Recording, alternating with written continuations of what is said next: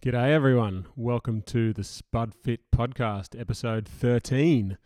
I'm your host, Andrew Taylor. I'm a crazy weirdo who ate only potatoes for all of last year, and I lost a lot of weight and had a lot of health improvements and uh, had quite a bit of media attention and uh, all sorts of things going on there. So uh, it was a big year, and it this is podcast is one of the things that came out of it. The the year wasn't just about trying to lose weight and get healthy. It was about trying to improve myself as a person.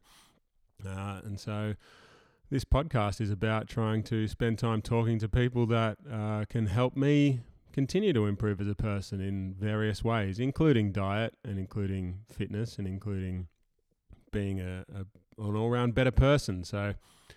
Uh, this today's guest can certainly and already has uh, helped me uh, do those things. His name is Dr. Malcolm Mackay, and he is my personal doctor. He is the guy who helped me get through last year. Uh, he guided me through, provided my medical checkups and peace of mind that came with them.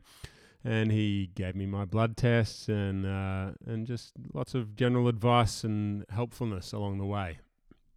So, uh, yeah, I'm in in great gratitude to Dr. Malcolm Mackay, and it's uh, he should have been a much sooner guest than he has been. But uh, anyway, he's here today to talk with me. So yeah, no complaints. Let's get it done. But first, it's been a little while since I uh, have actually done a podcast. It's been a few weeks now, and uh, I've been really busy. It's uh, life is busy, and uh, you know we've we've got priorities, and sometimes I have to come first. This is uh, something I've been doing, obviously for free. You don't have to pay for podcasts, but um, it also means that sometimes it has to take a back seat to other things. We've got bills to pay, and we've got responsibilities to that need to be met. I need to be a good father and a good husband, and uh, and I I need to also prioritize sometimes the things that are going to help me get the bills paid. So. Uh, yeah, that's uh, that's been that's why there hasn't been a podcast for a few weeks. I would love to do it more often. I'd love to do it every day if I could, but uh, I don't think that's going to happen. It's a it's a very time consuming thing putting this podcast together. It, it takes uh, on top of the time to uh, organize an interview. It, it takes quite a few hours to actually put it all together. But anyway, I'm not complaining. I'm just explaining. Uh, the point is that something's got to give. So I'm not uh, I'm not 100% sure that I will continue do- doing this podcast. I, I hope to, uh, but basically, I need to uh, find a way to free up some time so that I have more time to be able to do this. Uh, one of those things might be uh, starting a Patreon page. A few people have told me about Patreon. It's a it's a page that you can start where uh, where fans of somebody's work can uh, contribute money to support them. So I haven't started that. I'm weighing that up whether or not I want to do that. But uh, yeah, if I if I do do that, if I do continue the podcast, I'll probably continue it with a Patreon page and see if that can help me. Um, the people that appreciate what I do to uh, be able to contribute and help me do it more. Uh, anyway, that's enough about me.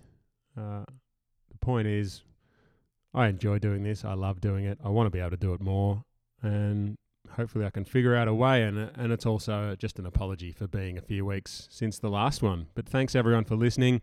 Thanks for your support. Enough out of me. Well, not quite enough. I'll introduce the podcast a bit more. But first, uh, the Dakkery is the sponsor. The reason I have a sponsor is because it's my wife's company.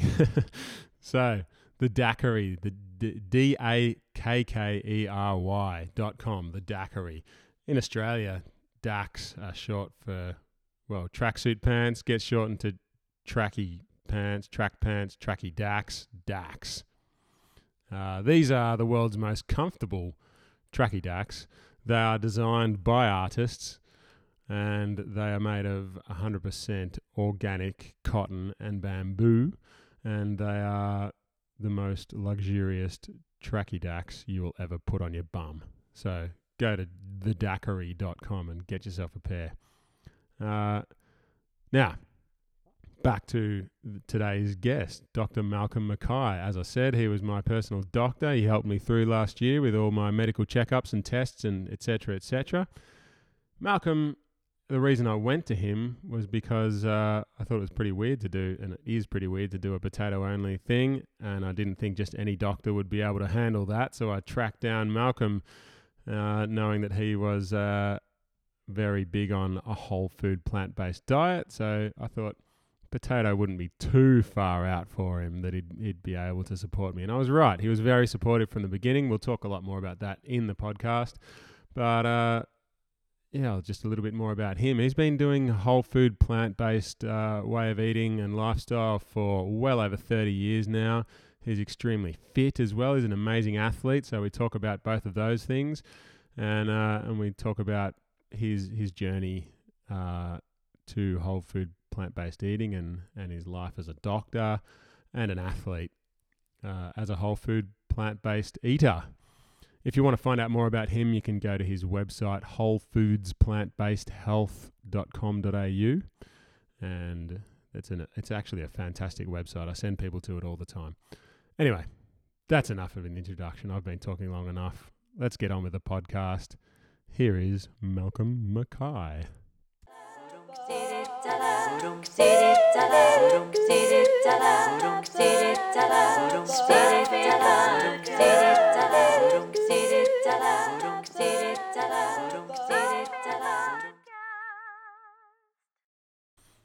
All right, Malcolm, welcome to the podcast. It was uh, it's a long overdue one. We should have done this a long time ago, but anyway, life gets in the way. But here we are now. We're uh, having a conversation for the SpudFit podcast finally. So welcome. Thank you, Andrew. Thank you for having me on your uh, podcast.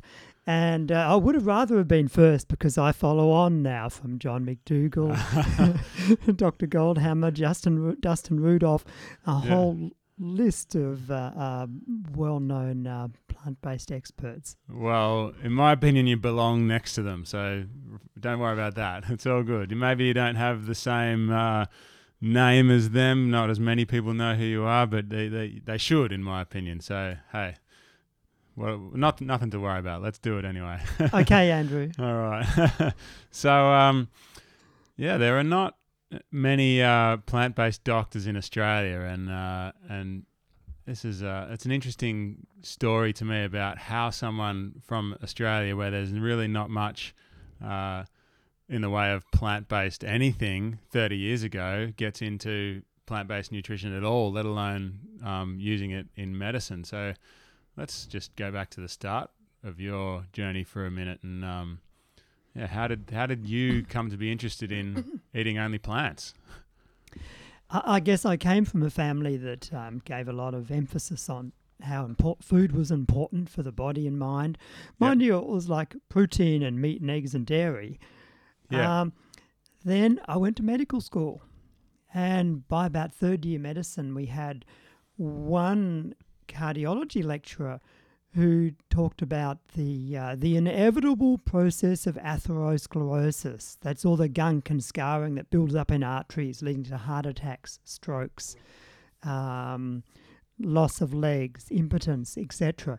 And for a 20 year old, these gruesome slides of what would in what the inevitable of what would happen with our arteries as I got older was was not a pretty sight. And at that point, I was um, um, getting back into the distance yeah. running that I'd been good at when I was at school. And how how were you eating at that point? What was your diet like? You said you were, you know, you ate healthy foods and your family emphasized good foods and how it's good for the body. But like, what did that mean to you at, before that point in time? Um, I, I, wasn't. I wouldn't. I can't remember very clearly. Yeah, so many decades. It is ago. a long time. Yeah. But um, no, I don't think my diet would have been appalling. You know, yeah. I did tend to like whole grain breakfast cereals. Yeah. Uh, I wasn't all that keen on bacon and eggs. My family sort of pushed them on me. Um, you know, I was living in a hall of residence and the, the, the meat was pretty awful and it wasn't really encouraging anyway. Um, so I think um, I did have a propensity sort of vaguely towards, you know, whole grains and fruits and eating some vegetables and things. I wasn't a pure junk food addict. Yeah. So you were eating like most, most uh, normal inverted commas people uh, in today's society would have considered a reasonably healthy diet anyway, but you you still had some animal Probably reasonable, but not Yeah. excellent. Yeah. Okay. And um, yeah, so there was that lecture, and um, uh, in the same era or, or the same semester, another lecturer in public health told us about some of the um, indigenous populations of the world, like the um, uh, the people of highland Papua New Guinea, who had a very low fat, very low salt, etc. diet, i.e., they ate pretty much just sweet potatoes. Yeah, I, I did some research on them myself before I decided to do the, my Spud Fit challenge. Was those Papua New Guinean Highlanders were, you know, one of the things that I looked into before I made my decision. So, yeah, interesting that that Mm, was part of mm, your mm. your uh, Mm. learning process it, as well. it was very much a part of my journey, and uh, and and you know, I don't understand why all the other students didn't get it. Like the, the Mm. heart disease risk factors were all around us. Like everyone was eating too much salt, too much fat, too much animal fat, um, uh, processed food, etc. Too much meat. Uh, um, you know, not not doing, not exercising enough. Uh, um, and so when I learned about these um, Papua New Guinea people living on sweet potatoes, I sort of thought, aha, so this is not an inevitable disease. and from that point on, and then I soon discovered there were other populations that were somewhat similar. You know, they might eat something different like rice, but they were basically eating basic plant based, very low fat, starchy food, not adding all the SOS, the sugar, oil, and salt. And that led me on a path where, when we did other diseases, when we looked at diabetes or breast cancer or bowel cancer, I would always be thinking, hmm, I wonder if this is really a worldwide thing. You know, are are there people who don't, are there, there populations in the world that don't get as much of these diseases or get none of them? And whenever I looked, it was always pretty much the same factors. That is, the people in the world that ate more meat and dairy and eggs and processed food got all, all of these diseases in, in great amounts. And those people in the world who lived on, um, you know, basic, um, basic um, sus- It's all right. that, that were basically lived on the, um, you know, the starchy plants that they grew, Yep. um, often had none of these conditions at all. Yeah, yeah, that's. I just find it fascinating that, you know, you you're in a, a class of I don't know hundred students. Well, It was a small medical school. We started off with 64. Okay, so out of 64 people, you've got one that decided to just look a little bit deeper into the research and find out, you know, what what the relationship could be with diet. And you, you know, it seemed like you may be the only person in the group that took that link between heart disease and uh, and you know the Papua New Guinean Highlanders, and and then just went down the rabbit hole with it. I wonder. It, it fascinates me. Like you said, I don't know why everyone else didn't go down that path with you. Like it, it was a strange thing. I think, um, you know, when I get information, I tend to think it through and process it, you know, and if you hadn't sort of thought deeply and thought, hmm, inevitable heart disease, hang on, population without heart disease, mismatch, mismatch, yeah. think, think about this. And uh, I don't think everyone always sort of, um, you know, processes the information like that. Yeah, and, and I don't claim to be, uh, I Yeah. don't claim to be brilliant in sort of recognizing this while I was in medical school. You know, Yeah. countless people before, John McDougall, Nathan Pritikin, you know, anyone Mm. who's looked closely at the medical literature and put aside their their bi- cultural bias and their personal preference, you know, would would find the same thing. Hmm. Um, Um, I think some of the other students, you know, some of them, I think people sometimes pick this up to some extent and think, oh, yeah, eat more veggies.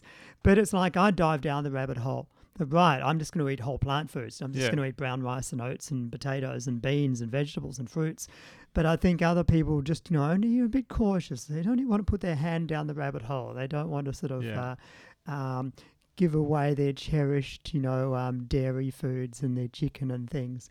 Um, Yeah, it's a it's a tough thing for a lot of people to uh, to. I guess people feel responsible, and uh, it's hard to hard to put put words to it. But people um, are confronted by the fact that maybe they've been making choices that are not so good for them, despite you know their best efforts. A lot of the time, people think they're doing the right thing, and to discover that it might actually be hurting them, it's a hard thing to take in. And maybe that's maybe they just resist change because they don't want to admit that they've been doing something that was wrong this whole time. I think you're So- really onto something there.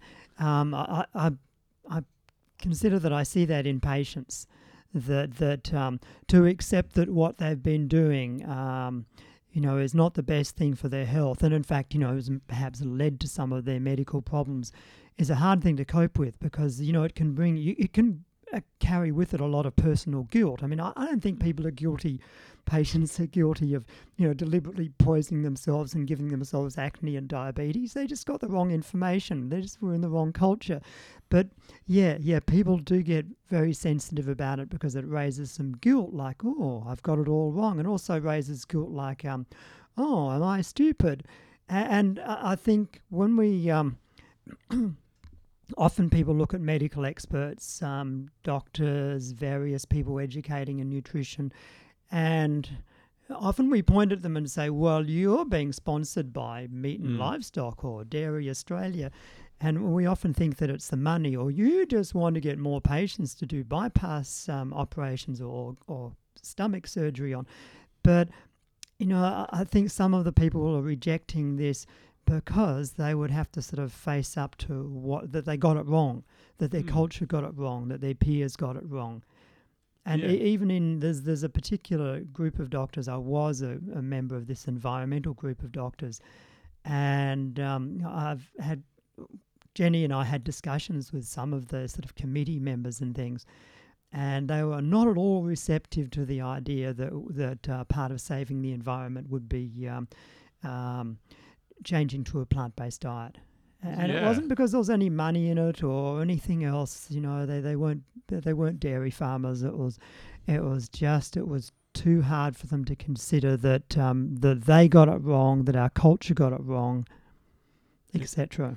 Yeah, well, yeah, it's it's a. I'm reminded of a saying. Uh, I can't remember who it was now. Maybe Mark Twain or something like that said this. Uh, that it's it's easier to convince someone. No, hang on. It's easier to fool someone than it is to convince someone they've been fooled. And uh, I think that probably applies. That you know people just don't want to. They don't want to accept that maybe uh maybe they've been lied to or maybe they yeah they've had the wrong information the whole time. Uh, so while you're at, at university and studying, did you talk to your lecturers or your classmates or anything about what you were doing or what you what you thought was the right way to go as far as diet goes? Did you how did and if so, how did those conversations go? Yeah, look, I, I think I was probably a bit annoying, uh, and I Oh, was yeah. probably a bit annoying. I've probably often been quite annoying in this respect.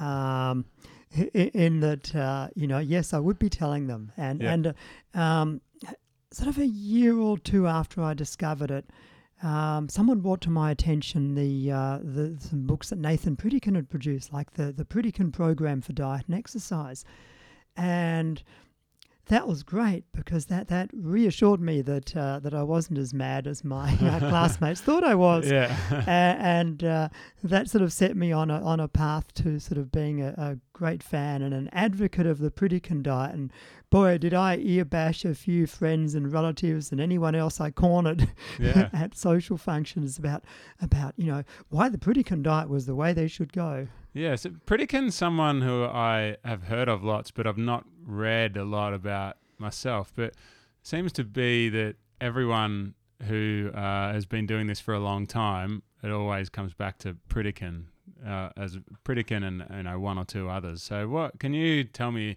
Enlighten me a little bit about what it was that Pritikin did that makes him so special. That everyone- Nathan yeah. Pritikin Yeah. showed um, was so far ahead of his time and showed such perseverance. There's a McDougall uh, recorded lecture by Nathan Pritikin of how he um, f- found out about his, his the diet and its effects on health. Nathan Pritikin was an engineer who was privy to um, post World War II data th- that. And the, the paradigm at the time was that heart disease was due to stress. And so he he saw this wartime data and he, he looked at it and he was someone who again just thought things through and said, well, look at this, look at these populations who are being firebombed and invaded. They're going to have lots of heart. Oh no, their their incidence of heart disease plummeted. Okay, Ah. there's something else going on there. Oh, they're on rations. He thought. Um, and Nathan Pritikin then you know looked at learned about some of the other populations in the world that are that are heart disease free, like the Tarahumara Indians of uh, uh, of Mexico, who who who are incredibly fit. You know, kick this wooden ball for sort of days as a as a yeah, like ultra marathon runners, aren't ultra they? marathon runners. Well, they're they're close relatives across the border. Um, the Pima Native Americans in the U.S. are really fat and sick and have lots of diabetes and Mm. disease. So Nathan Pritikin then got heart disease at a fairly early age, and he applied it to himself, and. Uh, he emulated the diet of some of these. You know, he thought about the wartime rationing. He looked at people like the Tarahumara, a- and so he went on a starch-based, very low-fat diet. And and uh, the Pritikin regression diet, the strictest form of it, uh, is is close to either totally or close to a vegan diet, and it's got no added oil, and it's based on um, starchy food. So so. Um, it's pretty close to what we would now call a whole foods plant-based diet, except Yeah. that he had a he had a maintenance diet that, that allowed a very small amount of animal products, Okay. but still no oil. yeah. So and- it's and- pretty pretty McDougall-ish then. Yes, but Yeah. Mc, but Pritikin was not a doctor, and Yeah. so you know Ah, okay. he he he tried to put this idea forward, and no one had taken any notice of him, and the medical profession would be critical. He ended up publishing books. He opened the Pritikin Longevity Centre, and and he had people working with him and medical people working with him who actually published some of the data and the incredible results they got in terms of taking people who you know airline pilots who are losing their jobs and reversing their heart disease of Yeah. uh, you know t- getting people off most of their medications and and uh, you know putting their diabetes into remission. Yeah, interesting. Uh, that's yeah. Obviously, when you introduced him, you said he was an engineer, but it didn't click to me that he was actually that's he's an engineer, not a doctor or a medical professional or anything. Just yeah, someone unrelated making all these discoveries and doing all this work is makes it an extra level of uh, of incredible to me. so that's cool. Is, is there anyone else uh, that was part of your research or influenced you in the beginning, other than Pritikin? Like, was McDougall around then, or obviously he was around, but was he someone that came across your radar at that point in time, or McDougall passed across my radar after I, some years after I'd found Pritikin. Yeah. Um, McDougall did cross my radar. Yeah. Um, and, and I don't know why I didn't sort of uh, grasp onto more of McDougall's material. yeah, but he certainly crossed my radar. The Pritikin Health Association uh, that there was in the when I graduated, um, um, the Pritikin Health Association of Australia had just been formed. oh right, Yeah, and it was actually very very active. There were several thousand members across the country. Uh, there was a guy called Ross Horn who, who wrote a book about reversing heart disease, uh, who was involved with with it. Um, Robert De Castella's father, Rolet De Castella, was, was involved with it as well. Wow. And we had a very active branch in South Australia. And, uh, you know, sort of this is going back to sort of um, the, the sort of mid to late uh, 1980s. And Yeah. um, for several years, we had monthly meetings with guest speakers, sometimes myself, but often, you know, we had a gut microbiome expert speak to us way back then. that is way ahead of the time, isn't it? Because that's sort of like that's the big topic these days, the gut microbiome, and you know, 20, 30, 25 years ago, thirty years ago, even you you were already talking about it then. Right So- back then, uh, like Dr. David Topping from CSIRO Yeah, um, recognized that the human colon was uh, there to ferment food and process food and involving bacteria. And, and I remember he made the statement he said, humans are like cows back to front. In other words, cows ferment their food in the rumen up the front of their gut, oh whereas yeah, humans ferment their food with bacteria in the uh, latter bit of the intestine. yeah, right. That's interesting. Um, so you mentioned that uh, for people that are not from Australia, which is probably a lot of people listening, you mentioned Robert De Castella's dad. Robert De Castella was uh, is a, probably the most famous Australian marathon runner of all time. Was his dad a runner too? Is that something? Was there some sort of influence for you? Because you're obviously you love your running. Was that was he having him involved in that group some sort of influence, or was there something about this that you wanted to improve your running performance? Was that part of your your reason? You Yeah, it was really about Yeah. improving my running performance. In Yeah. fact, um, that that was part of my impetus for, uh, um, as you said, going down the rabbit hole and, and just ditching meat and dairy and Mm. oil and going on completely, you know, starch based um, whole grains, legumes, potatoes, etc. diet. Um, was that I wanted to improve my running. I'd got back into running. Um, I'd been a runner at school, a distance runner, Yeah. a- and um, and it certainly made a difference to my running. Uh, I think in 1980 I, I ran my first marathon. Uh, it was a 239. Right. 239. Yeah, yeah. Holy. wow. and then within a year, I First marathon, 239. That's Yeah, I- incredible. I had it, I had the time. I was I was running this event with a friend, and he wanted to qualify for some event, so he had to run less than two forty. Yeah. So I had all the splits written on my Uh-huh. arm, and I wasn't knowledgeable enough to know that that was very optimistic. So I just did it. yeah, right. So Uh, you were like pacing him, trying to help him get to that time. Yeah, right? yeah. I was, I was, I had, I was, I just thought, I, I want to stick to this time. Yeah. And um, I, I think about in the, that year, I also came third in the um, Adelaide Marathon. I ran a two thirty two for that one. Wow. I, I So- knew you were a good runner. I didn't realize it was it was that good though. That's pretty incredible. so And and I, I really do think that um, that changing to uh, you know a starch based, uh, plant based, low fat diet, I, I think that that really helped me to you know perform as well as I did in uh, running and later on some triathlon. Yeah, well, especially from what you talked about earlier about heart disease, uh, it makes sense that you know to be a, an endurance athlete. Uh, that you need a good, strong heart. You need clear arteries so that your blood can flow properly and deliver oxygen around your body. And you know that's that's of primary importance if you want to be a good endurance athlete. So uh, yeah, it makes sense that it, that having all of that working as best as it can would help you with your running. Um, and obviously you found that. So Mm, Yeah. and, and I think it's no coincidence that um, traditionally the um, you know East African runners, the Kenyans, the Ethiopians, Tanzanians, um, traditionally um, you know ate a very much a starch-based diet, eating Mm. things like ugali, you know maize meal or, or some other uh, grain. Yeah, yeah. Well, people that uh, people that follow me uh, on social media or whatever lately would have noticed that I've been getting into running. So uh, let's talk about running then. Since, Okay. you, since you're Yeah. a running Yeah. expert. Yeah. um, so yeah, I've sort of for a long time I've had dreams of doing a marathon, and uh, you know, for most of the times that I've dreamt about it, I've weighed way too much, and I'm still a little bit overweight, but you know, still still dropping a little bit. But um, anyway, the point is that these days suddenly it seems like it's within reach. It's something that's possible. So yeah, what what do you have recommendations for me? How do you train? What what are we? What should I be doing? You know, I, I was.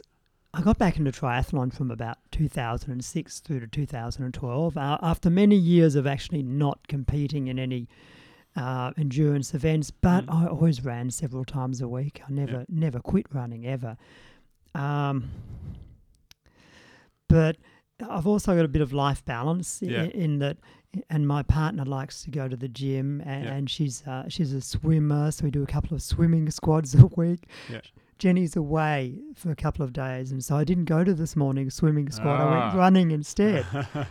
Um, I think when you eat a healthy diet, when it's anti-inflammatory, when you're fueling up on all those carbs, when you're not damaging the artery with all that chicken and yogurt and olive oil, um, I, I think you can you can get results with a lower mileage. You can Yep. actually get get results w- with a, without doing a huge um, number of kilometres of running.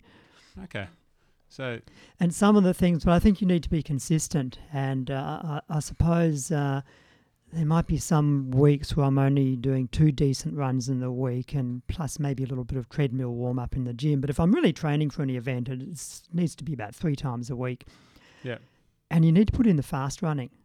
Like okay, n- most times when I go running, I will put in at least a couple of kilometers, you know, at race pace. Yeah. And so that keeps your body conditioned and teaches your body both, you know, nervous system wise and muscle wise and heart wise to be able to run at that higher pace that you'll be using in a race. yeah, I also think that if I'm if I'm training for an event um, that's slightly longer, if I'm training for a, a half marathon, I'll actually run a half marathon a week Yeah, when okay. I, when I was training for the Gold Coast Marathon last year, obviously can't go out and run a full marathon, but um, for many weeks I'd go out and run um, 30, 32 kilometres as my Okay. long run for the week. Yeah, right. so Um, you don't you don't shy away from the long runs then. A lot of people I've spoken to will just do like one or two of those thirty plus kilometer runs before the. You know, it depends how marathon, competitive you are. Yeah. Like a lot of people leading up to a marathon will sort of gradually do a couple of kilometres more every week and get up to 30, 30 kilometres or so, you know, a couple of weeks beforehand. But Yeah. see, I'm competitive. So, Yeah. um, you know, training for a half marathon, for example, I'll be doing 21 kilometre weekly runs for many, many weeks so that Yeah. I try and get comfortable at that speed. Yeah. Well, I've been I've been running uh, probably three times a week on average, and I I've got this weird scooter thing. I think you've seen it. I've This- seen yeah. it, the push scooter. I used to have one as a child. Oh, I used to yeah, yeah, right. used to ride around the suburb a lot on my little push Oh, scooter. There you go. So my plan at the moment, I got a knee injury from football, and it gives me a little bit of trouble. But I basically I started off doing. I want to do two hours of training, right? So I started off doing ten minutes running until my knee got a little bit sore, and then I'd get on the scooter and do an hour fifty minutes on the scooter, and it's gradually built up to the point where now I seem to do about an hour fifteen, hour twenty before I get my knee a little bit sore, and it works out to be you know 14, 15 kilometers and then I switch to the scooter for the rest of it. So I, I figured that I would just keep doing that until I get up to two hours of running two to three times a week, and um, yeah, just see what happens. Do you think that could potentially get me through a marathon, doing two hours, two to three times a week? Uh, I, I think that's that Yeah. would be too much. Oh, too okay. many long runs. Yeah, Alright. yeah. I'd only do one run of two or three hour. Only do one two or three hour run per week. Okay, so I, I should stick with one hour of running and then one hour of scooting, or just one hour of running and leave it at that. It's a bit up to you whether you bring Okay, the okay. scooting in as well. But um, as far as the running goes, um, you know, I'd maybe doing do a couple of up to one hour runs and, and just the one long run per yeah. week. Okay. The other thing I did in the lead up to the la- last run I did was the uh, Run for the Kids fun run, Mm. a 15 kilometer yeah, yeah. run. And uh, my training for that was uh, part of my training was I'd go out and I'd run with my Garmin watch. I would run five kilometers in my training run at the pace I intended to run at for the longer distance. Hmm. So, so that yeah, that seemed that makes sense. So, if I was, if let's say I wanted to run a marathon in four hours, I got to work out that pace and try to train at that pace. You think? Yeah, and I'd be uh, building up to say doing 10 kilometers, maybe even, seeing as Yeah. a marathon. Probably more like 10 than 5 kilometers Yeah. at the pace that you plan to run the marathon at. Yeah. And on race day, try and be really strict for the f- in the early parts of Yeah. the race. I, I, f- I fell apart in my marathon last year. The Oh, yeah. pacing person went out too fast. Uh, and and and I felt, uh, but I thought, oh, I feel comfortable at this. I'll do that. It'll be just fine. And of course, I wasn't in a good state for the last five kilometers. yeah. All right. Uh, that's yeah. That's not going to be fun. I imagine suffering from thirty-seven kilometers onwards. um. All right. So anyway, enough about my self-indulgent training tips here. You're. Uh, I got got a little little dog trying to muscle in on the action here. He's an attention seeker, that Hello, puppy. cavoodle. Hello. It's a vicious thing, isn't he? He's Alright. a carnivore, and Yeah. uh, you know, if you look at the dog's mouth, he's got all these teeth that are for ripping, and his back teeth are not grinders; they're like dicing tools. It's really Yeah. funny seeing him eat a carrot because he can, it's like trying to eat a carrot with a set of shears rather than grinding, and he can't move his jaw from side to side. Yeah. Um, because you know he, he's a, Oh, he's yeah. a he's a carnivore. Actually, he's he's a true omnivore. The dog. yeah. A dog's a, a car, primarily a carnivore that can eat some plant foods. yeah. And I often use uh, pictures of my dog in uh, presentations because my partner Jenny and I um, do some uh, uh, presentations on the uh, why, what, and how of a whole foods plant based diet. Yeah. Yeah, I actually, I I went to one a few weeks ago, and I I was well. I went to most of it. I had to go and take my boy to go and watch his first football game, which he ended up leaving because he didn't like it. But, Thanks for, it thank good. you for bringing the potatoes along. anyway, um, so let's uh, let's fast forward a bit then. So you've you've spent uh, 30, 30 years or so as a uh, as a plant based doctor, trying to get people to eat more plants and stuff, and then out of the blue one uh, one morning in early January last year. This uh, big, overweight, depressed guy walks into your office and says, "Hey, I'm going to eat potatoes only for the whole year. Can you supervise me?" what what what went through your head then? Quite happy to supervise you, but um, I didn't get it, Andrew. yeah, I didn't get the food addiction. You know the the uh, you know I understand that that moderation is a lousy strategy. Like Yeah. you never tell an alcoholic to drink in moderation, and and. Uh, you know, I'm oftenly, often uh, immorally amused that some of our weight loss experts preaching moderation are Mm. themselves overweight. but I, I didn't get it. And so my first reaction was, well, you know, I don't know if you got all the nutrients. Why don't you eat just a little bit of broccoli, a spinach, a few berries? I remember Yeah. even saying that when the Yeah, project that, came yeah. to my office. I even said that. Um, it took me a while to get it. I, I think my, my contribution in the end to, to what you actually did was, well, all right, Andrew, it just uh, add in some sweet potatoes. It just so happened that, that in, in the few weeks before you'd come in, my partner Jenny was studying, uh, doing a graduate uh, certificate in nutrition at Deakin, Mm. a- and she'd actually drawn up some tables looking at what would happen if you ate, you know, a- a day's worth, maybe 2,000 calories of a particular food in the day. How did that food shape up? You know, what, you know, did that food look like it would provide all your day's iron or all your day's protein? How much fiber would it contain? So she'd she'd drawn up these little charts for several different foods, yeah, and one of them happened to be potatoes. So when I went home that night, and Jenny was able to say, "Well, look, I've I've got this chart here. Let's have a look at it." Um, and uh, you know, I never thought it was dangerous. Uh, I, remember someone, uh, um, a university professor, I think he was, you know, made some public statement like, "That's a dangerous diet to do. Just eat potatoes." it And wasn't just there was plenty of people that made those sort of statements. Yeah, And I never, I was, you know, always a little bit concerned about nutrient deficiencies, but dangerous. Dangerous is like drinking protein powder drinks Mm. or going on an Atkins diet. That's dangerous, not eating potatoes. Um, interesting thing that unfolded though in terms of the uh, the nutrient adequacy of potatoes was, uh, and, and it made a good point that I think we should all all uh, recognise when we do dietary analyses and try and you know look at the nutrients in our food, is that according to the nutrient composition tables, potatoes had no fats and Mm. they had no vitamin B6. Um, a lot of plant foods have almost no selenium and iodine, not because they don't have it, because no one's measured it. yeah. Okay. And so when you look in a, a food composition table and a food looks deficient in particular nutrients, especially the micronutrients, things like selenium and iodine, um, often it's the actual actual database that has the deficiency rather than the Ah. food. So your experience with potatoes was I tested your blood and there was plenty of B6. Someone else did a fatty acid analysis and you were not deficient in omega 3 or omega 6 essential Mm. fats. So that that that an inter- that was an interesting point that came out of that.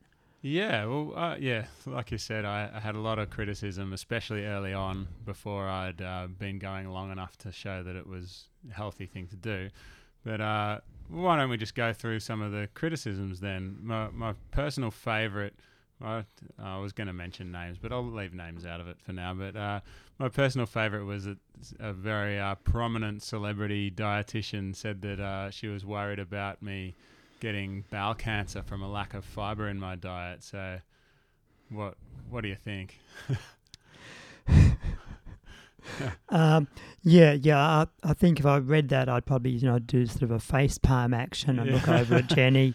Yeah, Um, I find myself doing a face palm so often when I'm reading reading our local uh, medical uh, media. Um, I think the obvious thing there is potatoes do have dietary fiber, yeah, and potatoes also have starch. And and uh, you know, if the celebrity dietitian had gone and looked at the CSIRO produced um, fabulous animated video called "The Hungry Microbiome," she Mm. would have seen that the, those resistant starch, the starches in food like potatoes, um, are actually the very thing that that powers uh, healthy gut microbes and um, fights against or prevents the formation of cancer. A- and in terms of fiber, um, yeah, I think potatoes are moderately high in fibre. I'd have to get out Jenny's chart to confirm this. They obviously definitely have some. Um, yeah, and if you if you're eating only potatoes, then yeah, it, as long as you're eating enough, then you get enough fibre, as far as I can tell. Anyway. Yeah, yeah. I would say so as well. Yeah. And um, you know, there's there's some studies in um, of uh, um, uh, South African black people uh, who were eating a pretty lousy diet. They were eating maize meal, but it was fairly refined maize meal. Mm. Uh, and lots of starches, but no meat, no, none of the things, you know, none of the animal protein foods. And uh, they demonstrated a very low incidence of uh, bowel cancer just by the fact that they were eating starch. And when, when Jenny and I do some of our plant based presentations, we actually show uh, um, a graph that's been drawn up in reference to the resistant starch and the starch containing food. And there's a relationship from country to country that the the um, less starch that's consumed in a country or region, the more bowel cancer there is. All right, that's uh, that's another bit of research that I haven't uh, haven't read, but that's interesting too. Um, all right, so a lot of people uh, were worried that uh, that I was going to pro- possibly get scurvy over the course of the year. Was that something that you were ever worried about? Um, no, no. I know potatoes have some vitamin C, and you only have to open up a nutrition composition table to see they have vitamin C. And then it's like protein. What about protein? Everyone's yeah. worried about protein. Why is everyone worried about protein when the only protein deficient people in Australia are um, um, not eating because they're anorexic or really sick, and everyone else is getting enough protein. You never see protein deficiency without calorie deficiency, and nearly everyone's fiber deficient, and yet they're trying to choose high protein, low fiber foods. Yeah, that's an interesting, interesting one because yeah, I, uh, that brings up another point that a lot of people said, you know, in the low carb community, people uh, obviously said, "Oh, it would have been better off if you if you chose bacon or eggs instead of potatoes." So, you know, it's a perfect segue to uh, to ask your opinion on that. Uh, what do you think? Should I have done done bacon only instead of potatoes only? You know, bacon is a class one carcinogen as of last year, World Health Organization. Bacon, the bacon, the processed meat cabinet in the supermarket um, should at least have big health warnings. This food promote is known to be a class one carcinogen, promotes diabetes and heart disease. You know, I can imagine one day walking through the supermarket and seeing the uh, processed meat all in plain packaging like cigarettes. Yeah, that's uh, yeah, good luck with getting that one passed. But uh, yeah, I, um, I, think that could be a that that'd definitely be a worthy thing to do for sure. Back to the um, the bacon and and, and etc. Um, yeah, there seems to be a, a, a definite resurgence of uh, this idea of eating a, a, low carb diet, which means eating more fatty food and, and more protein food. And it usually means eating more animal products rather than uh, flaxseed and nuts. Yeah. Um, and it's sort of a face palm. Like, even when people aren't really focusing on trying to eat a lot of fat, as soon as they start trying to eat a lot of meat or of trying to eat less carbs, they automatically like eat more chicken and cheese and oil. And uh, uh, so many patients who I speak to, you know, the women are all avoiding carbs and eating therefore more meat and fat to get thin. And the men are doing the same to get big. Mm. And it's going to be a disaster. You know, things, some of the cancers that this will cause, the artery disease that's building up, some of these processes take, um, you know, a decade to develop. So we could be faced in Australia with a tsunami of uh, uh, cancer and heart disease and the like from from um, all this low carb, high protein business. And I'm appalled with some of my colleagues who've jumped on board with it and they look at the minutiae and they go, oh, well, look at the Krebs cycle and look what insulin does. And if you have yeah. more insulin, you'll put more fat in those cells. And it's sort of, it's a lot of uh, bull, really, what they're talking about. Yeah. Um, in the real world, it's not how it happens at all. Um, and I'm appalled when uh, when I read professionals say, "Well, I mean, one way you can treat diabetes, one option or one option for losing weight is a low carbohydrate, high meat diet, or higher protein diet." These are exactly the diets that make people sick, that lead people to get diabetes to start with, that'll give the diabetic person heart disease, that'll give them kidney failure. Um, uh, it, it's actually quite appalling what's happening in Mm. nutrition in Australia at the moment, and, and it's not. There's no no sign that it's turning around yet. All right. So how did how did we get to this point then? Why are we in this situation where, you know, most of the country seems to think carbs are bad, and you know you're better off eating high protein for whatever you know, paleo, you know, all these different words for low carb, high fat, high protein eating. How how did we arrive at this point? What's happened? A lot of plant based experts say that people like to hear good news about their bad habits. Yeah. Oh, butter is back. Oh, high protein. Meat's actually good for you. So, you know, people are naturally attracted to those rich foods and uh, they like, you know, they like to hear good news about their bad habits. Mm. Um, I also think that there's some uh, been some industry push, and industries in there giving medical funding, medical education. Um, industry has um, meat, dairy, and egg industries have been uh, advertising a lot harder to um, GPs to doctors in recent years. All right. So, oh yeah, I guess you get you get the industry publications that most of us don't get. Then, so they they advertise in the doctors' magazines, do they? They certainly do. Like everybody needs um, uh, milk, yogurt, and cheese. Yeah, right. and lots of egg advertisements uh, and and sponsorship of uh, little programs you can do to get uh, person professional development points.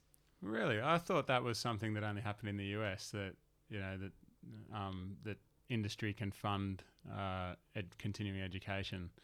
No, you can go to read read.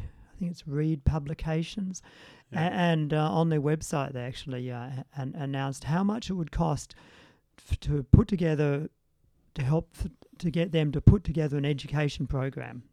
Hmm. uh, based around your product, whether it's uh, a blood pressure drug or a heart drug or food, and they'll and and they'll sort of put together an education program around that, and then GPs will be able to do that program online and get professional development points. But you, the industry, you, the pharmaceutical manufacturer or food industry, can actually pay to for them to uh, help put a program together. Wow, that's the first I've heard of that. That's yeah, mind blowing. That reminds me of again back to the video I made about the CSIRO low carb diet book. I, I found I can't uh, off the top of my head I can't remember, but there's a funding body, and uh, and I ca- NHMRC or something. NH and MRC. Yeah. So I found a page on their website where they, they say if you want to fund a study but don't want to do it directly, you can give the money to NHMRC and tell them who to give the money to. So then it looks like the funding is coming from NHMRC rather than coming from Cadbury or something, you know. So it sort of puts a step in between, uh, in between the funder and the recipient of the funding. So, yeah. My partner Jenny is a, a university, you know, research-based librarian. is always interested in in following up, uh, you know, where did the funding come from? And sometimes it's really obvious, you know, that like there was a study in Melbourne looking at uh, mood in women, and it found that a Mediterranean diet with red meat improved women's mood compared to a crappy diet. You can guess who sponsored that. A Mediterranean diet. There's the Meat and Livestock Australia in there, and, and but that that was declared. Um, so often researchers will declare that they got funding from Dairy Australia, for example. Sometimes researchers will um, research will have been done with funding, and then someone will conduct a meta-analysis where they look at a whole lot of other studies. Mm. No funding for that, no conflict of interest. But of course, we've spent the last 10 years getting funding and doing work, and we'll be quoting those studies. You know. Yeah. But with, with these front organisations, yeah, yeah, this is sort of something that's really growing in that you can have uh, parent public health, public good bodies promoting nutrition, and you know some of it being good promotion of nutrition, like eat more fruit and vegetables. But um, um, there can be this subtle funding from industry. There was one big Australian group that we uh, we were puzzled because they got seventy thousand dollars a year only from all their fundraising, and yet they were able to have offices in most of our capital cities and have Oh, staff. right.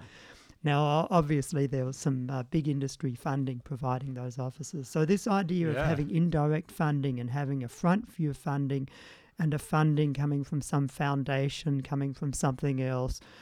Um, yeah, often disguises the uh, the real source of the money. Yeah, and it's funny that they're so out in the open about it too. They're just happy to say, "Yeah, you can give us funding and tell us where to send it." That's uh, it's yeah. I don't yeah. I don't know why people don't put two and two together a bit more with these sorts of things. But anyway, another another low carb argument that I that I get, and I'm sure you've got plenty of times as well, is about diabetes and insulin resistance and all of this. So.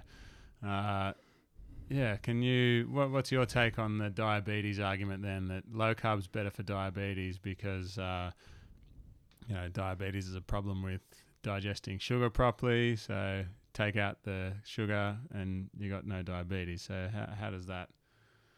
How does that work for you? That's uh, I've, I've, yeah, I've probably di- oversimplified things. Yeah, there, yeah. Diabetes is. Uh, we'll, we'll stick to type two. Type two yeah. diabetes is a is a problem where your body no longer responds to your insulin, a- and uh, sugar is not removed from the blood and put away. Carbs are not sort of the the, the carbs are not able to be removed from blood and stored or processed. Um, and so, if you went on a on a you know Atkins on a very low carb diet, your blood sugars would be normal but you'd still have the same metabolic problem that your body um, was unable to process the, uh, the glucose, the carbohydrates. That's Uh, a really interesting point, actually, because you. So what you're saying is that you, even though your blood sugar would, the level of blood sugar would be okay, the reason that the sugar got too high in the first place, that the the cause of it is not gone. Yeah, So, that's right. yeah. You'd still have your body; would still be highly insulin resistant. you'd still have um, a number, many other associated metabolic changes in the body. You know, changes to cholesterol and blood pressure and things like that. So you know, you you wouldn't be in good health, but your blood sugars would be good. Um, yeah, Dr. Michael Greger's done a very good video on um, uh, what causes insulin resistance, where he puts together research going back uh, going back to the 1930s Mm. that actually points more to fats, particularly saturated fats. They get into the muscle cells and then the liver cells, and and um, if the insulin is the uh, key that unlocks the door that lets the glucose into the sugar into the cell, then then the saturated fat in particular, um, you know, gums up that lock so that insulin no okay. longer works. And I, I- I'm puzzled about why doctors don't know a bit about this because I'm sure I learned decades ago that um, saturated fat tended to block the action of insulin. You know, that's not new information. And and you know, you can you can look at things. I like to look at things at different levels. It's like it's like when we look at cigarette smoking. You know, we can look at animal studies. Yeah, sorry, animals were forced to smoke. That was pretty cruel. Yeah. We can look at cell studies. We can look at studies of populations of, you know, identical twins who smoked or didn't smoke, etc. And I guess it's the same with diabetes. And you can look there. You can look at the population level, where you go, oh, so what happens when when uh, a, um, parts of China when they used to live on mostly just rice and mostly white rice, even at that. Um, well, they hardly had any diabetes. Like China had an incidence of less than one percent. That was like back in 1970, 1980. Now it's like 12% plus, and maybe half the population pre-diabetic. Um, and Yeah, that's eating a lot less rice and a lot more pork and processed food. And then you can look at animal studies. And, uh, you know, I've laughed sometimes in the last few years. I remember seeing a report of a study being done at Baker IDI, one of our local research institutes in diabetes. And they were looking, a promising new drug was being tested on mice on a fat rich diet. Like it wasn't mice on a high carb diet Yeah. or a sugar diet. No, those researchers knew how to make those diabetes prone mice, di- um, give them type 2 diabetes. They put them on a fat rich diet. Yeah, right. And I remember Jenny and I at the time doing a Facebook post and sort of saying, look, silly mice, they should have just gone off their fat rich diet and they wouldn't have needed the diabetes drug. Yeah. So how you mentioned that you you know you're surprised that more doctors don't know about this stuff. So why don't they know about it? How how come it doesn't come up more for uh, doctors to know that you know this this whole food plant based diet is the best way to treat diabetes? That's a do you have any thoughts on how that could be, or is it? Yeah, yeah, we all have Yeah. confirmation bias. Yeah, you know, okay. we must be aware ourselves that we have confirmation bias. That I will tend to pick out studies that look at the benefits of plant-based diets. Maybe, maybe without knowing it, I'm ignoring studies that show that lean beef's good for you. I don't think so, though. Yeah. You know, I sometimes say that Michael Greger could be accused of, uh, you know, the nutritionfacts.org uh, Yeah. um, person could be accused of cherry picking and that it's Yeah. always in favour of plant based diets. And I say, well, he could be accused of cherry picking, but that's where most of the cherries are. Yeah. um, I, I think um, like doctors that. doctors don't know. Um, you know, um, I- don't like to be too conspiracy minded. There's all sorts of reasons. You know, that confirmation bias is a big one for people reporting on evidence, for experts who should be telling the rest of the medical community about, about information, uh, about personal choices and whether we accept something. This confirmation bias.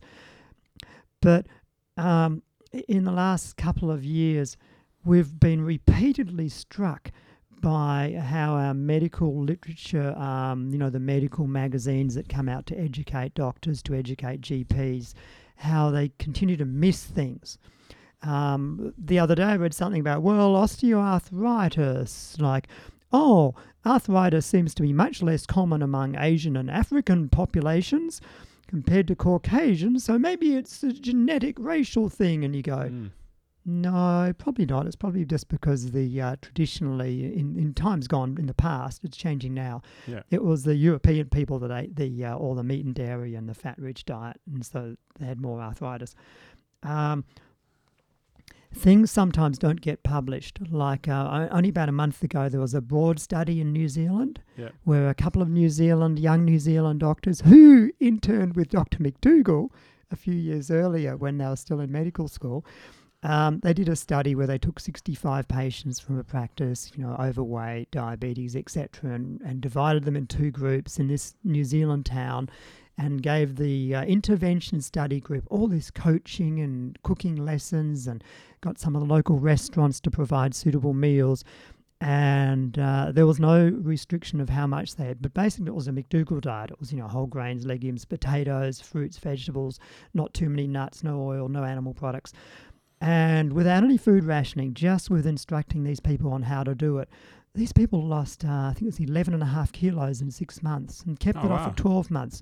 And, and the, the comment on the research, and this was published in a peer reviewed journal, one of the Yeah. portfolio of the Nature group of journals. Um, it was commented that this is the greatest weight loss that's been seen in a in a dietary intervention program that had no restriction on the amount of food you eat and didn't have an exercise program. Mm. Wow, that's big news. Did that appear in the um, lifestyle medicine newsletter, in the Australian Doctor magazine, the weekly magazine, in Medical Observer? Did that appear either on the online, you know, headline version of that or in the print versions? Not a word. I'm still Mm. waiting for them to report on it, and I just sort of.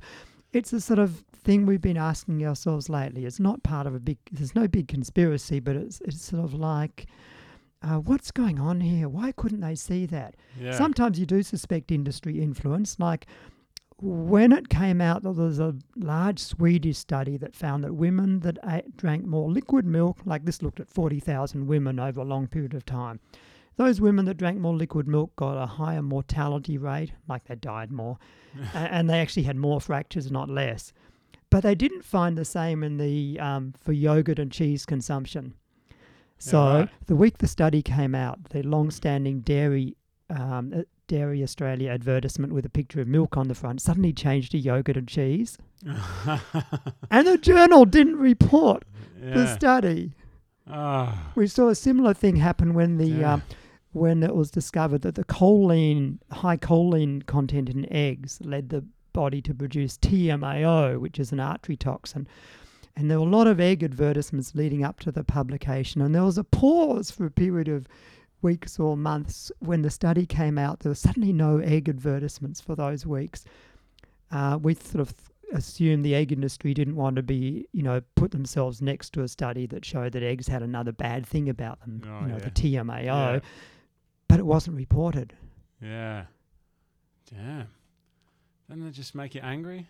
It Oh, work? it does. Look, and I keep reading articles about the gut microbiome, very topical in medicine Yeah. at the moment, and you know a lot needs to be learned about this. And um, and, and uh, I've read some articles where they suggest we could give probiotics, or maybe some sort of selective antibiotic, or we could do a fecal transplant. That means take poo out of one person and put it into another person, a poo transplant. Yeah. And, you know, poo transplants do actually have some therapeutic effect on Yeah. um, um, some gut disease states. But in none of those articles did they seem to pick up that a large journal, Nature magazine, at the beginning of 2014, published a study and said, "Oh, look at this! It only took three days of eating a um, uh, a high fiber starch based diet to turn everyone's gut microbes into a sort of fairly friendly good pattern, and only three, Three days. days of meat and cheese and eggs to give them a you know inflammatory associated with disease type pattern and none of my medical articles I read about the gut microbiome seem to have seen that. And then I read articles about prostate cancer. I'm sorry I'm going on about No, this, no, but it's keep going. lately Jenny and I have been going like, what's going on here? I mean, we know it's not a conspiracy, but like, what's going on here? Why can't the medical profession see this? Um, like, at least we've recently appreciated in medicine that that um, often it's best not to do anything about prostate cancer, especially the lower, less malignant grades, particularly in the older men. It's sort of been found that the interventions are often worse than doing nothing. And so there's this sort of watchful waiting term. And you think, look, 2005, Dean Ornish published his prostate cancer study in a in a in a, a high-ranking peer-reviewed journal that showed that he could halt the growth of prostate of low to moderate grade prostate cancer in older men. And you sort of think, why hasn't anyone seen that 2005 article? I sometimes wonder why the authors of some of this medical education, why the reporters. Uh, New Scientist is another one. New Scientist seems really blind to. They recently had something on dementia and virtually nothing on the link between diet and dementia, which is fairly well established. And you sort of wonder why some of these medical educators, medical experts, journalists haven't at least Googled their topic and kind of looked at a Greger video. Yeah, I can relate to that from, you know, again, back to my potato thing when everyone was uh, having their say on it. And, uh, and, you know, for someone to come out and say, oh, potatoes is going to be iron deficient. Like, hang on a second. Google's really simple. you know, you could just Google the iron content of potatoes and you would see that I wouldn't be iron deficient. So to, you know, to go back to your point about journalists not using just a simple Google search to just check out whether what they're writing is true or not is or, or um, nutritionists, nutrition experts not opening up a food composition table. You don't even have to buy one. You can look it up online now. Mm. Like whenever I hear about the Mediterranean diet and, you know, like eat three tablespoons of olive oil a day and for 2,000 calorie a day person, there's a quarter of your calories with no iron, no calcium, no protein, no fiber. And I sort of, with issues like um, the push to eat more olive oil, I sort of wonder why. I sort of keep sa- I was saying to Jenny the other day, Jenny, one day one of these Mediterranean diet enthusiasts is going to open up a food composition table and go, holy hell, this stuff's junk food. yeah, one day, but whether they'll actually tell anyone else that they've done that is a is another thing. You know, the really positive thing here is that that um, while our nutritionists, our dietitians, our doctors are sort of all heading down a blind alley and heading the wrong way, and they'll get beaten up down there before they come out, and it'll take them a long. It'll be a lot of shame and face saving, and oh well, well, we've sort of changed our mind because things have changed now. Uh, it's going to be very hard for the Heart Foundation to turn around and sort of go, uh, you know, how we said eggs were all right. Well, now we know they not only have cholesterol and no fiber, but they also give you increase your blood TMAO, which is another risk. It's Mm. really hard for organisations like that to do a complete about face and uh, you know and sort of save face and, and keep their credibility. But on the positive side, what I was getting to is that that even if our nutritionists, our doctors are not getting the right information, people are finding out about this. People are going online. They're finding out the movement is really big in the US. You know, they're finding out about McDougall. They're finding about T. Colin Campbell. They're finding it out about the hundreds of scientists and doctors in the US, the research being done. Um, Michael Greger calls it the democratization of medical information, where you no longer have to wait for it to come down from the university to the expert to the doctors to the patient. That I mean, there's a lot of misinformation. You can go and follow uh, Pete, what's his name, and uh, Yeah. be brewing bone broth. um, but it, it, people are finding out about it. Um, the vegan community in Australia is starting to find out that, that that they can be healthy as well as saving the animals. A- Yeah. And I'm seeing an increasingly number of number of people who have heart disease, rheumatoid arthritis, high blood pressure, who are seeing through the crack in the universe, in Doctor Who terms, yeah. and finding out, finding this stuff from the USA. So that that's really heartening that people are finding out while the great bulk of the population of Australia sort of are still heading in the wrong direction. Uh, a rapidly growing minority are finding out about it, and I say that once people see it, you know, once they see the health benefits of eating whole plant foods, you don't unsee it. Yeah, and I, I love that the the idea that um that you know it's obviously it's got its drawbacks, but the idea that doctors and nutritionists are no longer the gatekeepers for knowledge. You know, people can if uh, if they if they think that maybe there's another way, they can go and find it for themselves. And uh, yeah, I think it's it can only be positive. Even though there's so much misinformation out there, I, I think if people are searching and um, you know applying critical thought to what they're reading, then they'll they'll end up at the right solution in the end. Um, yeah, and there, there's a lot of crap out there. mm, But then, yeah, I sort of agree with you that it is good that people are finding out and able to find stuff, even though there's a lot of misinformation out there. I mean, it's always been like that. You know, there's, there's always been patients who have got some idea about their treatment or their diagnosis that they heard from their neighbour's cousin. yeah, So it's, it's nothing new to have, you know, wacky misinformation out there. yeah. Um, so have you, you know, you you're you're a part of a rare breed of plant-based doctor. Have you had much, um, you know, resistance from a professional point of view? Uh, have you had troubles with, uh, you know, recommending eating plants to people? Have you had? How's that gone for you? Yeah, yeah. Fortunately, you know, I I'm not telling people to um, that they must not take any medications or that they must yeah. cancel their cancer surgery or whatever. Uh, and I'm promoting a dietary approach that can actually be fitted to the Australian dietary guidelines. So I've, I've never been I've never been uh, pursued by the medical board or Yeah. or, uh, or or fear that I'll be pursued by them Yeah. because there's, there's nothing I'm really doing that's not based on evidence. Yeah. Uh, as far as colleagues go, yes, I have had some kickback. Yes, yes, Yeah. as uh, someone I work with who's often sort of brought it to my attention that, hey, Malcolm, you know, I've, not everyone's happy about you know, how keen you are about, you know, plant-based diet and things. You know, some people are not happy about that at Yeah. all. It might not be very good for this practice. uh, you know, and I see a patient. I remember one particular patient. Uh, he was really worried because he had a strong family history of prostate cancer. And I Mm. ordered his blood test. And I obviously, you know, I'm ethically obliged if someone comes to see me, if they're covered in acne and want to do something about it, um, it would be wrong. It would be unethical for me not to tell them there's a link with dairy foods. Yeah. Or in this case, the man who's worried about prostate cancer, middle aged man who's, you know, relatives had it at a relative fairly young age. It'd be unethical for me not to tell him that was strongly associated with diet and that dairy foods in particular were something associated with increased prostate cancer. So I did. I don't tell him. Anyway, he went back to one of the other doctors for his results and it got fed back to me that you know this patient was really was not was was complained about you because he said that you told him to stop having milk so yeah, Yeah. that's the sort of kickback I do I get. There's something else that happens with patients, you know. I think I think I elucidated someone else on this the other day. It's like people who are already in the plant-based community imagine that someone comes into me, you know, 30-year-old lady, she's got PCOS, you know, she's had a gallbladder out, she's still taking acne drugs as if she's a teenager, etc.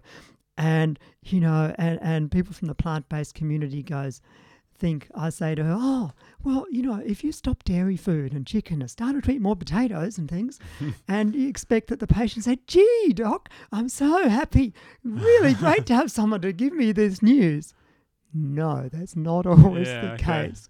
You know, I, I've, I've actually do get, I do notice we did this um, patient satisfaction survey, and um, the branch of the practice I work at had more people saying that they were happy, that they were very satisfied to have more um, uh, keeping healthy information given, lifestyle advice given to them. But back to the person who you from the plant based community would say, gee, doc, thanks for telling me about it. I never knew that the cheese and chicken did that to me. No, some of them just about thump the table. This frown at you. The guys sort of look and they have this Yeah. steel, look, have this steely look that goes right through you. Although I remember one man, as I was saying to him, all right, here's your cholesterol tablet. You've only come to see me for a repeat. But you know, if you eat more of these foods, it'll go up, and more of these foods, it'll go down. And while I'm the whole time I'm sort of talking to him, he just repeats, "My mother had high cholesterol. My grandmother yeah. had high cholesterol. My mother had high cholesterol." it's like la la la. Yeah, just give so- me the pills, doc. yeah, just just just stop that. Do that. But um, yeah, you, you do. You'd be surprised. You'd be really surprised um, from the plant-based community perspective about just how sensitive an issue it is. Um, Mm. You know, I, I'm I'm I sound sexist, but the 30-year-old woman demographic I find is the one I have to be most subtle and careful right. about. I aim it at people often just speaking in general terms. Like if I'm prescribing the, if it's about cholesterol, I say to someone, you know, whatever level your cholesterol starts at genetically, you know, family wise, Yeah. if you eat more um, chicken, I start with chicken because everyone thinks that it's health food. If you Yeah. eat more chicken, fish, meat, eggs, dairy, etc., your cholesterol will go up. And if you eat more oats and beans and whole plant foods, it will go down. So you see, that's not actually telling them that they're that it's not. It, it's acknowledging that yes, yes, it's it's probably all genetic, Yep. and but it's also sort of just reminding them. It's not saying how much cheese do you eat. It's just saying you know if you eat more of these foods, your d- disease, your condition will go in this direction. Same with acne. You know, I, I'm not going to tell them like how much cheese do you eat, and when they say to me, when I'm saying to them, well, you know, dairy foods are associated with more acne, when they go, I don't eat much dairy um, which means you know that they just have you know a glass of milk a day and a tub of yogurt Yeah. and a cheese meal and maybe a bit of whey protein bar. Yeah. But I, I don't even try and remind them that they actually you know that that when they say I don't eat much dairy, they probably actually eat quite a lot. Mm. Um, I stay away from that and just try and keep it like you know I'm not trying to shame you. Try and keep it so you're not shaming or embarrassing them, but you're just letting them know, giving them that information that you know um, when it's when you know research shows that when people eat more dairy, it's sort of associated with more acne, and then it's up to them to interpret that. And I, I've sometimes even make a note on the patient's file, like not very receptive to diet, and that's a reminder for me not to not to uh, mention it next time because they actually seem quite cross about it. Yeah. yeah. What's really surprising, and what, what I've said to uh, Anna Gism the other week, was that when weeks and weeks or months later the same person says to you, Now, I was thinking about changing my diet to help this condition, and I'm sort of eating more whole grains now. And you sort Yeah. of think, What? You Yeah. actually listened, or you heard someone else. oh, that must be it. nice. It, it really is very Yeah. nice. Yeah. Yeah, cool. Yeah. All right, so uh, a hypothetical here. Uh, you know, tomorrow morning or sometime next week, you get a phone call from uh, Malcolm Turnbull, the Prime Minister of Australia, and he says, "Malcolm, we need you to take over as Minister for Health." What what would be your uh, plan of attack? Is that something you've thought about? How how would we turn around the health of Australia with uh, with Dr. Malcolm Mackay as Health Minister? Any ideas? If I was just restricting it to Medicare rebates, I'd rebate doctors for the length of time they spent with patients. All right. I would okay, make an yeah. 18 minute consult pay more than a six minute consultation. Oh, okay. You know, it's like they keep going on about, you know, want doctors to spend more time, do more chronic disease um, management, more counselling, and, and yet the Medicare rebates the same between about six minutes and it's not till it, between six minutes and 19 minutes. It's the same rebate. All right. So okay. uh, I'm fully aware that if I stop and spend a few minutes telling people that uh, you know what else will make their cholesterol go up and down or help their acne, um, it's sort of like I'm doing it in my own time. Yeah. You know, I'll end up seeing less patients per hour and being paid less, and I think that really needs to be addressed. That's a Mm. big disincentive. You know, if you want doctors to do more lifestyle medicine, the Medicare rebate needs to be a bit more time based. But that that's being very looking at the minutiae. What would I do? Well, I'd be understanding that health was um, uh, outside of the health system and that the disease management system wasn't really the key to uh, improving the health in the country. That while my colleagues all seem very fixed on like cardiovascular risk management, we'll give you a tablet if your cholesterol's high. No, not everyone who's cholesterol high will be really clever and will will look at your blood pressure and your age and your cholesterol and diabetes and will calculate what your chance is or look up the chart or and we'll see what absolute risk you're likely to be at in the next five or ten years. And then we'll, on that decision, we'll treat your risk factors. We'll give you a tablet for cholesterol. We'll make sure we get tablets for blood pressure and get it down to target. We'll add two tablets if it's not good enough, or three. Um, we'll treat you diabetes. That's that's how we look at disease risk management at the moment, and uh, I you know, had no idea of any of this. So, so they're actually getting medication before you've got an, a major issue. As, as Yeah, sort yeah, it's how we manage risk levels. It's like it's like rather than treating the cause, it's you know like Ornish and everyone else says. It's like you know we're mopping up around an overflowing sink w- without turning off the tap. You Yeah. know we're, we're not actually addressing why this person's got insulin, high blood pressure, and they're heading to diabetes and the eh, cholesterol's high and things. We're treating them as isolated things with ignoring the lifestyle. Um, if I was the health minister, I would be trying to make it more, um, a, more an across society thing, like bringing a multi-sectorial. I don't know if that's the buzzword for it. In other words, I'd be working against the nutrition side of things, and I'd Mm. probably be assassinated really quickly. yeah. The big cow would come to my door and beat me up. the man in the cow suit. yeah. Um, no, um, yeah, I, I think uh, we should immediately have um, health warnings on processed meat. There's no excuse for that. I mean, it's a class one carcinogen. Um, Yeah, if it's good enough for cigarettes, it should be good enough for other things that fall in the same category as cigarettes, surely. Yeah, Um, but as you found out when you were trying to uh, not do moderation and Yeah. quit something, as in quit addictive eating, you Yeah. had to eat something. Yeah. And I guess that's why how food gets away with it. It's well, you know, if you only had meat, you could live on mostly meat and it'd be better than nothing. Yeah. And you do have to eat. yeah, so you know that that's sort of how how we how we get to a point where we don't sort of just say no to processed meat Mm. or even red meat or dairy. Um, yeah, so I think we'd be working very hard to sort of um, bring in some nutrition education for the public and to uh, fight back against uh, the success of meat, egg, and dairy. And I'm saying that with my eyes rolling to myself, going, Yeah. you know, you, you're not going to win against that opposition. It's Mm. like try and bring in a carbon tax and reduce greenhouse gas emissions in a country that has um, has a huge coal base and see what happens. you get kicked out of office and it'll get reversed. Yeah, yeah, that Um, happened happened pretty quickly. Yeah. So last last question then, uh, similar question, but you you're now the head of the CSIRO, so Australia's biggest um, science body, and uh, and you you well maybe not the head of C- the whole thing, but you're the head of the nutrition part of it. So what sort of uh, studies would you like to see done, and what would you be um, organising if uh, you know if in the perfect world you could organise whatever study you you wanted? Um, have you is that something you've thought about? Is that do you have any no, ideas? no, I haven't. But um, Yeah. when you talk about that, it's a very good point that um, you know th- that who funds research does determine what the outcome. I think in the US, um, I can't remember her name. I think it was Marion Nestle. Uh, looked into this and found that most research funded by the soft drink or sugar industry um, didn't find it too bad. Um, you know, most of the studies that are funded by an industry. I mean, you know, if you're in a university department and you're doing research and get a lot of Dairy Australia uh, funding for your research department over the years, you're not really going to be um, out there on the attack and trying to find a link between, you know, dairy protein and cancer or something like that.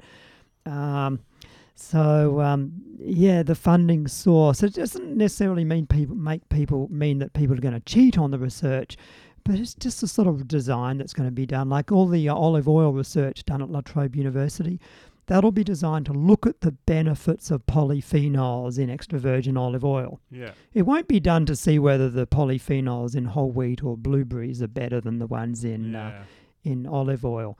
Um, yeah, if I was the head of, if I was in charge of nutrition at CSIRO, day one, there shall be no books with the name CSIRO in it unless Yeah. it's approved by the department and there's, you know, a fair bit of committee consensus. The, the, the dietary practices that are advocated in this CSIRO diet book are um, in line with the best science. Yeah, it's a that's probably uh, it's not what the answer I expected. I thought you'd talk about exactly what kind of study you wanted to be done, but yeah, the books are the things that have the biggest influence that the CSIRO does, isn't it? Like that's what. Th- there's other stuff that comes out as well, and um, I'd be trying to focus. Um, you know, I know it's much easier. You can do much more papers. You know, publish or perish. If you want to um, do some research that's relatively straightforward, straightforward as research can be, and where you're likely to actually get some meaningful results, you want to look at some minutia. Hmm. You know, you want to look at the antioxidant effect on cells of the uh, polyphenol in olive oil or something like that. Um, but uh, you want to do very reductionist, focused research. You know, a new the effect of something on a on a mouse on a fat-rich diet. Um, but uh, I I think I'd be pushing it towards more actual research out there in the population and thinking of that broad study I mentioned in New Yeah. Zealand, where they actually did a community community research project where they got people in the community to um, um, change their diet and then measured the effects of it. So I guess I'd be pushing. I'd be sort of thinking, look, it, it's still good to be doing more research on the fine details. But seeing we already have so much knowledge about what makes humans healthy, we should be doing more research on how to um, implement dietary lifestyle programs that do what we know makes humans more healthy. Like, well, if we do this sort of intervention like the Broad Study or some school based program, um, what will the outcomes be? Um, some uh, doctor friends of mine were thinking of doing some uh, study on uh, pregnancy. And like if we did a project where we intervened um, in the women who are pregnant and helped them to eat a really healthy diet, what would the outcomes be in their pregnancy? You know, would would less of them, um, you know, would they have better pregnancy outcomes for themselves and their babies? And um, yeah, I think we need to do a lot more research like that. Yeah, that's a, a really interesting point as well because I think uh, most people, well, pretty much everyone really knows that ice cream is not good for you, right? But people who are hugely overweight and having massive health problems still continue to eat ice cream, even though they know that it's a bad idea. So, yeah, the knowledge maybe you know, not every lo- not many people probably know that whole about whole food plant based diets and that sort of thing, but they do know that they shouldn't be eating ice cream. So to me, that says exactly what you were talking about. That uh, just making these healthy habit changes stick is is the hardest thing. That's the thing that uh, is probably most important. And even if people don't change to whole food plant based eating, if they stop eating ice cream and chocolate bars, that's a big step in the right direction. But so many people can't do it, even though they know they should. So Every Yeah. step, every step you take towards whole plant foods will get better health outcomes, and this is why these Mediterranean diet studies, and the- whole Mediterranean diet thing makes me cringe. yeah, But that's why the Mediterranean diet studies, or, or the study in Melbourne, a Mediterranean diet with red meat. Yeah, of course, those women got healthier and fed, felt better because they just took one step in the direction of eating more uh, whole plant foods. In this case, eating more, you know, grains and, and legumes and uh, uh, fruits and vegetables, for example.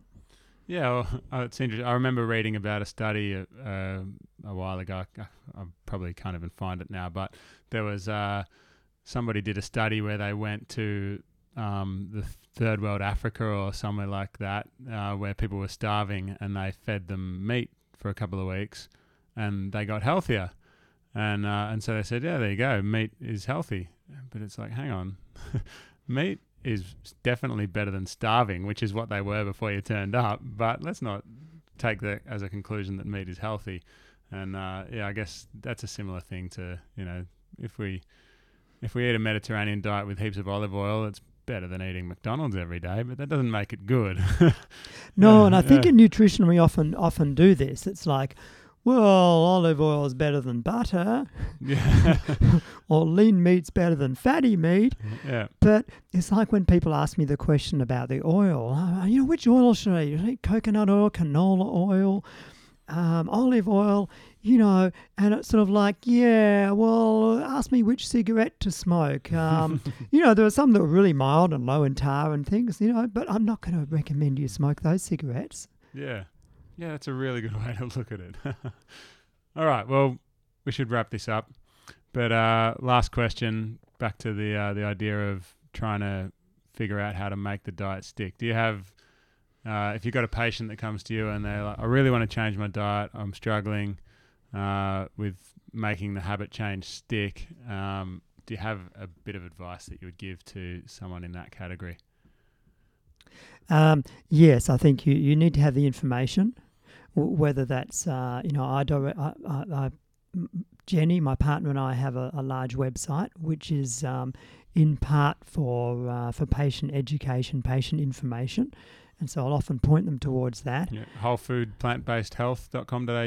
food plant based health.com.au. Yep. I always get confused. Is it the whole food with an S on the end of foods or just food? Yeah, yeah. Nowadays, uh, T. Colin Campbell doesn't put an S on the end. It's just Yeah. whole food, plant based. Yeah. When we put when we named our website, we we actually had an S on the end, Yeah. like it's Whole Foods Plant Based Health. Yeah, okay. I'll put a link in the yeah in the you put a link in there yeah. and and our facebook page we, we also use uh, another other uh, na- registered name which is uh, plant based health australia it's Yep. probably the one we should have used on our website to start with it's easier to remember um, so i point them to my website which Yeah. um, you know has information and links to other people's information like you might say to someone look have a look at nutritionfacts.org you know michael Mm. greger's site and have a look at drmcdougall.com and uh, you know, here's a book. This book would be most suitable for you. I recommend this particular book. Oh, can you give us a few books then? What? Give me five books.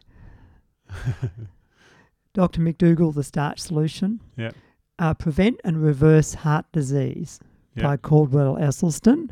Yep. Um, the China Study Solution by Thomas Campbell. It was Okay. previously published under the name The Campbell Plan. Okay. Um, yeah, it, it's you can buy it as an ebook, and it's much shorter than the China study, Yeah. and sort of covers quite a bit of that information. I haven't uh, read that one. Does that give you diet tips and things like that? It, well? it does, and it gives you practical tips as well. Yeah. yeah, yeah. It's, that's something that it's like the Reader's Digest version of um, of the China study, Yeah, okay, yeah. followed by uh, practical information, the Yeah. China study Yeah. solution. Um, that'd be some of the ones, and I'd Yeah. also recommend to people that. Um, that that um, that they sort of have some ongoing support. That'd be really good if they could uh, find people who are supportive. Maybe come to a plant powered Melbourne meetup. That's the new Yeah. group. You know that comes out of the Plant Pure Nation community Yeah. grassroots program idea. And I've, and- I've been to one or two of those. It was really nice Yeah. to be able to sit around and. Uh, When I went last, uh, I was eating only potatoes and nobody cared. That was nice.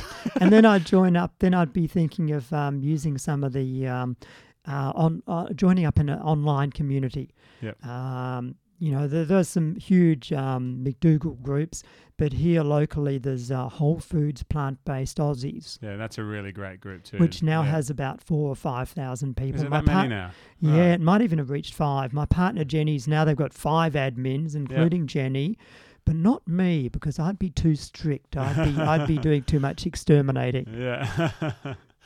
All right. Well, I think that's a, a good place to end it. Uh, so yeah, read some books. Go to wholefoodsplantbasedhealth.com.au and uh, and get some support. And uh, yeah, you can you can get healthy very quickly. Uh, all right. Thank you, Dr. Malcolm Mackay, for joining me on the Spud Fit podcast, and thank you also for not letting me die last year doing my potato challenge. And uh, yeah, thank you. Thank you, Andrew. I'm honoured to be on your podcast. All right, let's do it again sometime. Yep. Cheers. Spud up.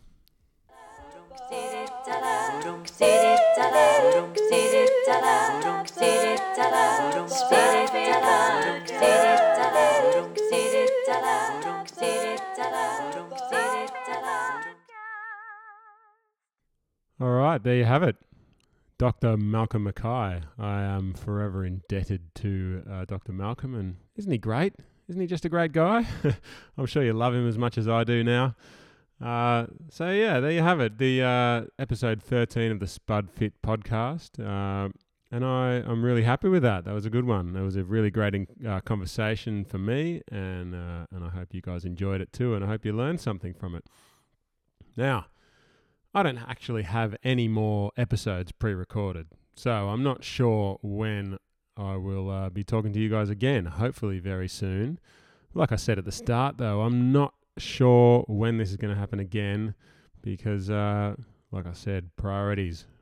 Uh, things have to happen, and I can't afford to spend too much time on making these. So I'm working on uh, on some different things, uh, some ways that I can make this a little bit more streamlined as far as the time that it takes me to do it, and uh, and also possibly some uh, some uh, a Patreon page, like I said at the beginning of the episode. Anyway, thanks everyone for listening, uh, and again, if you're interested, if you need some comfortable and uh, organic and you know artsy track pants, go to thedakkery.com and get yourself the world's comfiest perts. Sorry, I can't talk. The world's comfiest pairs of pants. Cover your bum in art. Art for your ass. All right, that's it from me today. Uh, oh no, it's not. I forgot to mention that you can join the Spud Fit Challenge if you like. If you're uh, interested in doing a potato only challenge for yourself, then go to spudfit.com and click on the Take the Challenge tab, and you'll see all the information you need there. All right. Thanks, everyone. Hopefully, I'll speak to you again soon. Spud up.